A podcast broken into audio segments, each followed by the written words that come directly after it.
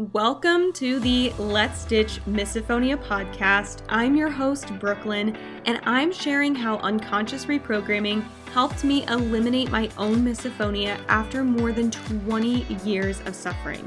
I'm also sharing how I support my clients using the same tools and modalities to help them lessen trigger sounds, alleviate the suffering they experience from misophonia, and create more joy in their lives. My degree in communication coupled with my training and certification in working with the unconscious mind, creates a coaching environment with a unique approach to get you results. So, with that being said, let's dive into the show. Welcome to season three of the Let's Ditch Misophonia podcast. I am so excited to be starting a new season. I'm excited that you are here and yeah, it's just amazing that we we are starting a new season. And it's no surprise that this episode is coming out on Christmas. So if you do celebrate Christmas, happy Christmas to you and your families, happy holidays, however or whatever it is that you celebrate. And this episode is intentionally released today because I'm going to be sharing some strategies that you can use to have a better experience at these family gatherings that you might be going to later today, later in the week. And so, this episode is really going to give you tools that you can use to have in your back pocket for when you're feeling triggered at those family holiday gatherings, or maybe even if you are with friends or work holiday parties, whatever it is. This episode, that's what we're going to dive into today. And before we get started, I am announcing that round three of my signature program Rewire Misophonia at the Source. Enrollment is opening up for that very soon, so check the show notes for the link. And this is going to be actually the last time that there are live elements as a part of this program. So if you want to go through Rewire Misophonia at the Source, my signature program, to help people lessen their trigger sounds and alleviate the suffering they experience from misophonia. If you want to go through this program while also getting live coaching calls and one on one support from me in Telegram, this is the last round that you can do so because this program is going to look a bit different the next time that I launch it. So check out the show notes for that. And now let's dive into today's episode. All right. So it is no secret that often those who are closest to us tend to trigger us the most. That is the case for a lot of people who I've talked with who experience misophonia. And so you might be nervous or even avoiding some of those family gatherings because you don't want to be triggered by the people that you love the most. Or maybe there are some people in your family who don't even know that you experience misophonia or they know about it, but it's not something that they take seriously. And so I want to share with you, just kind of walk through some strategies and kind of some shifts in perspective that might allow you to have a better experience at these these gatherings. And so number 1, see these gatherings as an opportunity. Instead of something that you have to do, instead of something that you're dreading, see these gatherings as an opportunity to actually practice these rewiring techniques to help your unconscious mind understand that these sounds aren't actually a threat. Anytime you hear a trigger sound, anytime you're confronted with these things, you can see it as why is this happening? This is so frustrating. I can't believe this. Why can't I just be normal?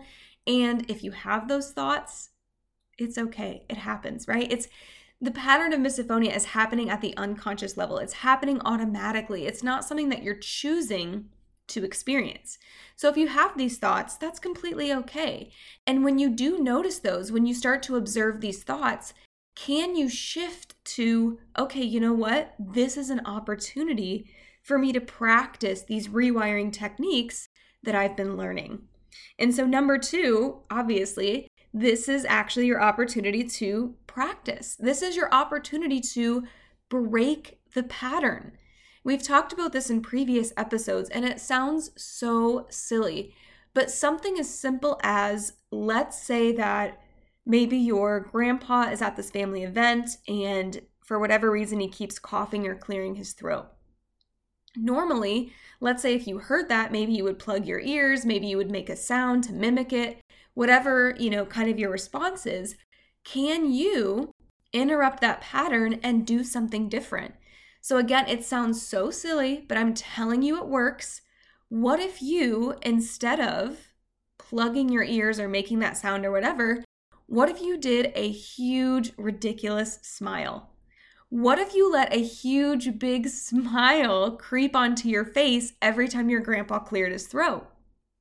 Again, it sounds so dumb, but what you're doing is you're interrupting that pattern of misophonia. You're doing something different, and you're also taking your attention away from that trigger sound by choosing a different response and showing the mind that these things aren't actually a threat. Because what is the last thing that you want to do when you hear a trigger sound?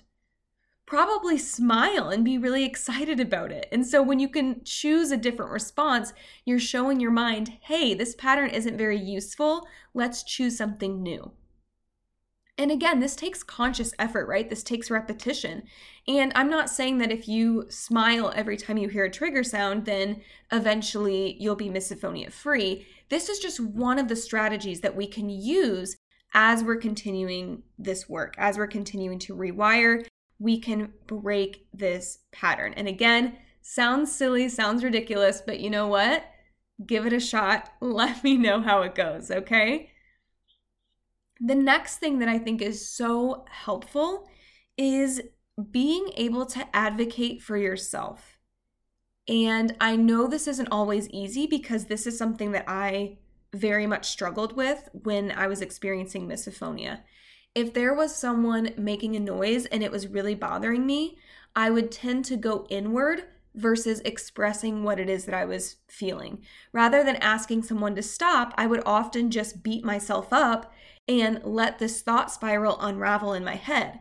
Like, why can't I be normal? Why is this bothering me? Why is it that I experience this and no one else is? Why is it that no one else is even noticing this sound? And I would just go into this spot this thought spiral that really wasn't very useful. Me putting myself down is not going to help me be less affected by these noises. In fact, it probably contributed to making me even more sensitive to these noises because now not only does mind identify a whistle, for example, as a threat, mind also knows that a whistle is going to bring up all of these really bad, negative, self deprecating thoughts. And so it becomes even more of a threat. Like, we definitely want to avoid that. One, because it's dangerous, and two, because it leads us into these negative thoughts and spirals. And so, what do I mean by advocating for yourself? Am I telling you that you should just go up to whoever is making these sounds and ask them to stop? Not necessarily. You can start by shifting your language. So, identifying the language that you use that might not be very useful and shifting that to take on a new language pattern that might be more helpful for you. So, for example, let's say that you're at the dinner table and you pull out your earplugs and you put in your earplugs. Maybe you have a family member who's then like, okay, well, maybe they're they're seeing that and they're like, why are you putting in earplugs at the dinner table? Like, do you not want to do you not want to talk with us? Do you not want to engage with us? Your response might be your like gut reaction might be to say, well, I have to do this. I have to wear these or I can't sit at the table is that thought process useful to you? Is saying, well, I have to, or otherwise I can't do something, is that actually serving you? Probably not. Because what you're doing is you're giving away your power of choice. You're giving away your advocacy for yourself. What if instead you could shift that to, I'm choosing to wear these earplugs so that I can have a better experience with all of you. Or I'm choosing to put in these earplugs because I, I tend to get overstimulated at the dinner table. Whatever it is, right? What you're doing, it's a simple shift. It's just a, a, a shift of a few words, but it makes a huge difference because you're showing unconscious mind that you have a choice in this situation and you are choosing the option that's going to allow you to have the best experience. You're also demonstrating to that family member, to others, that you are in control of your situation and that you want to spend time with them. And so you are doing this, popping in your earplugs. This is an act of love.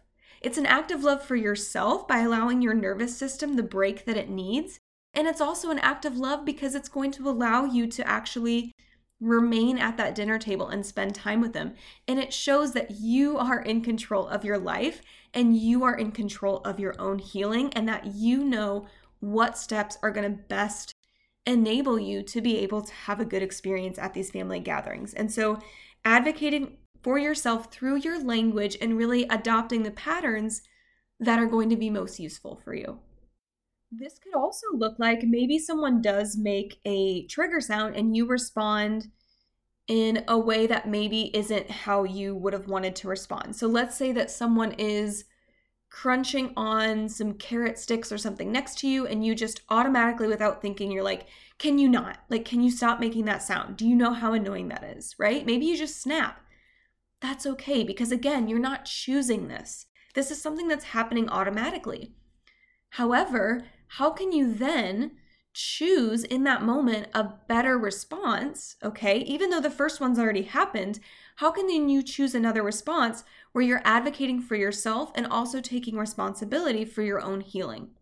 So maybe after you observe that, right, you've said that to your sibling or parent or cousin or whoever, maybe you can then take a moment and say, you know what?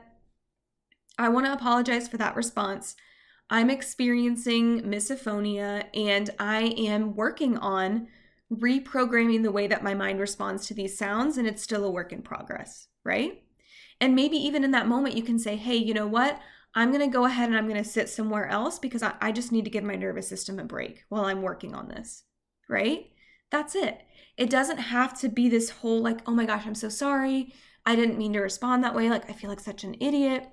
It doesn't have to be like, oh, you're such a disgusting monster. Why do you have no respect for me? It can be somewhere in the middle. You can have that reaction and you can also then say, you know what? This is something I'm working on. I'm going to remove myself from the situation. I'm going to give myself a break. Don't be afraid to pair your coping mechanisms with your rewiring strategies. I have said in previous episodes that I'm not a huge fan of learning and implementing new coping mechanisms. I just don't think that's very helpful or worth our time. However, I'm also known for saying that coping mechanisms can be life saving. So, if you're working to rewire your mind, let's say that you're sitting at the dinner table and for the first 10 minutes, you're just sitting there, you're present, you're in the moment, you're enjoying your experience, no earplugs, you're not feeling triggered, everything's amazing. And then at that 10 minute mark, it just hits, and you're like, you know what? I'm overwhelmed, I'm starting to get triggered.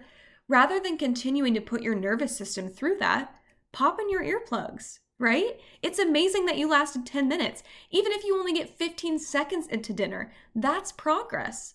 And then maybe the next time you you sit there for 15 minutes, for 20 minutes, and then eventually you've made it through an entire dinner and you forgot to even be triggered. So coping mechanisms paired with the rewiring strategies can actually help escalate the the progress that you're making. Escalate isn't the right word that I was looking for, but you get what I mean. It can help what is the word that I'm looking for? It's not escalate. Is it it can help I don't know what the word is. You're probably screaming it at me as you're listening to this, but you get what I'm saying, right? It can speed things along. It can actually support your progress. Now, if you are only using coping mechanisms and you're highly relying on those and you're very dependent, well, then yeah, you might end up potentially adopting some new trigger sounds. You might know notice that that pattern starts to get worse, it gets more severe. But if you're pairing those with the rewiring strategies, you're doing yourself a favor. I actually had a client recently ask me, they're like, how do you recommend someone who's exposed to trigger sounds like 70% of the day? How do you recommend that they implement these strategies? And I said, you know what? That 70% of the time, that's your time to practice. That's your time to implement these strategies. And then that 30%, that is your time to really intentionally reset your nervous system and take the time you need to rebalance, to return to center. I have a, a meditation in one of my podcast episodes that is all about finding that joy and that safety within your center. Use that 30% of the time to really rest and reset. So if you are at a family gathering and it's too much, get away.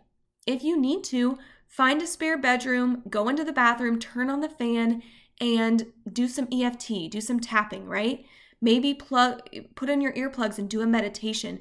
Take the time that your nervous system needs to reset, recharge so that then you can rejoin that family gathering and you continue you can continue to have that experience with everyone. Again, give yourself some grace because we know we are not consciously choosing to be affected by these noises. Who would consciously choose to be irritated by these sounds? Not many, right? If anyone. And at the same time, it is what it is, right? You don't deserve it. It's not your fault. And also, you are the one who can do something about it. And I absolutely believe in you, and I am with you every step of the journey. I have so many episodes here to support you. Again, you can hop into round three of my signature program, Rewire Misophonia at the Source. We are starting in January, which means that you can start the new year off with the best investment in yourself, committing to your journey in misophonia relief. And again, this is the last round where we will be doing live elements. It is the last time where you can get one on one text and voice support from me in Telegram when you enroll in the program. So if you've been kind of sitting on the sidelines, if you've been waiting, like, uh, I'm gonna maybe the next round, maybe the next time, I, you know, or maybe I, I wanna see, you know, what kind of benefit people get from this program. I wanna see some more testimonials. If you've been waiting on the sidelines, now is your time to join. This is the round because it's going to look a lot different the next time that we launch it. So give yourself the best Christmas gift, okay? Maybe you didn't get everything you wanted, all right? Give yourself the best gift you could possibly give yourself by joining round three of the Rewire Misophonia at the Source program. It is one of the most comprehensive programs out there to help you lessen your trigger sounds and alleviate the suffering that you experience. And I would love to support you starting in the new year again, not only do you get access to the program, you also get access to a, a, private Facebook group where we have additional trainings every month. So even after round three of the program ends, you'll still have monthly support inside of that Facebook group. There's so many resources in there. I'm always adding to the program to make it even more valuable. And so, again, this is your last chance to dive in where you're going to get a lot of these live elements and one on one support from me. And I cannot wait to see you inside. So go to the show notes to find that link to enroll. And again, I wanted to keep this episode just a bit shorter because, hello, if you're listening to this on Christmas, you have better things to do, right? So I hope the strategies that I shared today are useful. And yeah, I'd love to hear from you. Follow me over at Brooklyn Disch on Instagram. I'll put that in the show notes as well. And thank you for tuning in to episode one of season three of the Let's Ditch Misophonia podcast. We've got some amazing episodes coming your way this season, and I will see you in another episode very soon. Thank you for listening to another episode of the Let's Ditch Misophonia podcast. I couldn't do this without your support, so be sure to subscribe and leave a review. Doing so helps others find this podcast and start their journey to relief too. And of course, if you'd like to continue working with me, always check the show notes for the latest updates on the programs I offer, and you can visit rewiremisophonia.com. Catch you in the next episode.